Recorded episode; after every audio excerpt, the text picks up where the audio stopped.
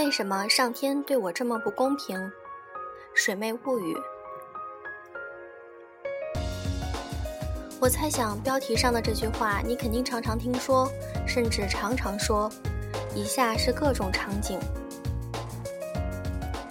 高考失败，为什么上天对我这么不公平？我这么努力，每天学习到深夜，那些以前作业抄我的人都考上了理想的大学。我却只上了个二流破大学，为什么上天对我这么不公平？就业失败，为什么上天对我这么不公平？我学习成绩拔尖儿，而那些拼爹的家伙们靠着那点拼爹的资本去了银行做了公务员，有了高薪，我却只拿到了一个月薪一千五的工作，为什么上天对我这么不公平？恋爱失败。为什么上天对我这么不公平？我对他全心全意、痴心一片，他却背着我跟别人勾勾搭搭，最后还彻底甩了我。为什么？为什么？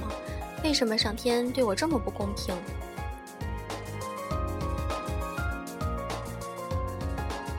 师太最喜欢写的几句词里面有一句便是：“果然怪起社会来，被怪的又岂止是社会？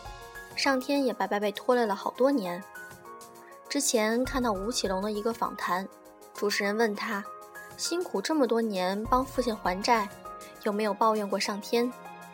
他很诚恳地回答说：“有，确实心情低潮期就容易怪社会。不过吴奇隆还是拼命地还，还完了债，四十几了，终于又凭步步惊心焕发了第二春。之前有阵子因家人健康原因常去医院。”那边才是上天同学的灾难地，其实那不算是是个大病，只是麻烦一点儿，病情容易反复，真的常听见这样的抱怨。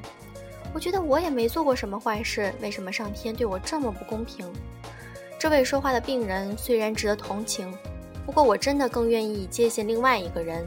他说：“哎呀，谋事在人，成事在天，比起楼下癌症病房，我们已经是太幸运的人了。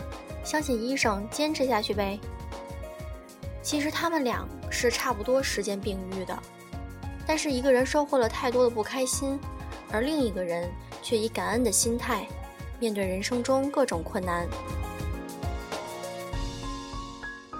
你自然会想到那么著名的心灵鸡汤书，叫《不抱怨的世界》。抱怨只能白白消耗自己的时间和能量。如果抱怨可以改造人类，让世界和平，美国部队早就配备了 F 十六抱怨战斗机了，和洲际抱怨导弹头了。可惜抱怨只能伤害自己，让自己永远处于 loser 的地位，期望通过得到别人同情来平衡心理。好了，别麻烦上天了，这世界本来就不公平，那又怎样？如果连这点你都不愿意承认和面对。上天也帮不了你大忙啊。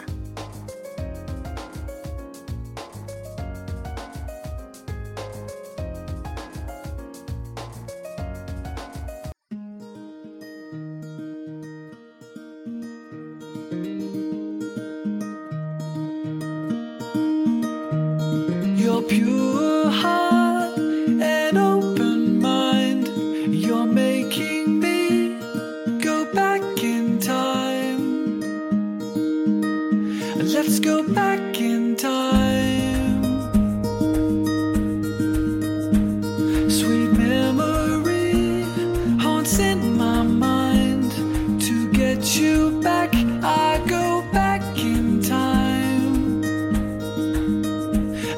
go back in time.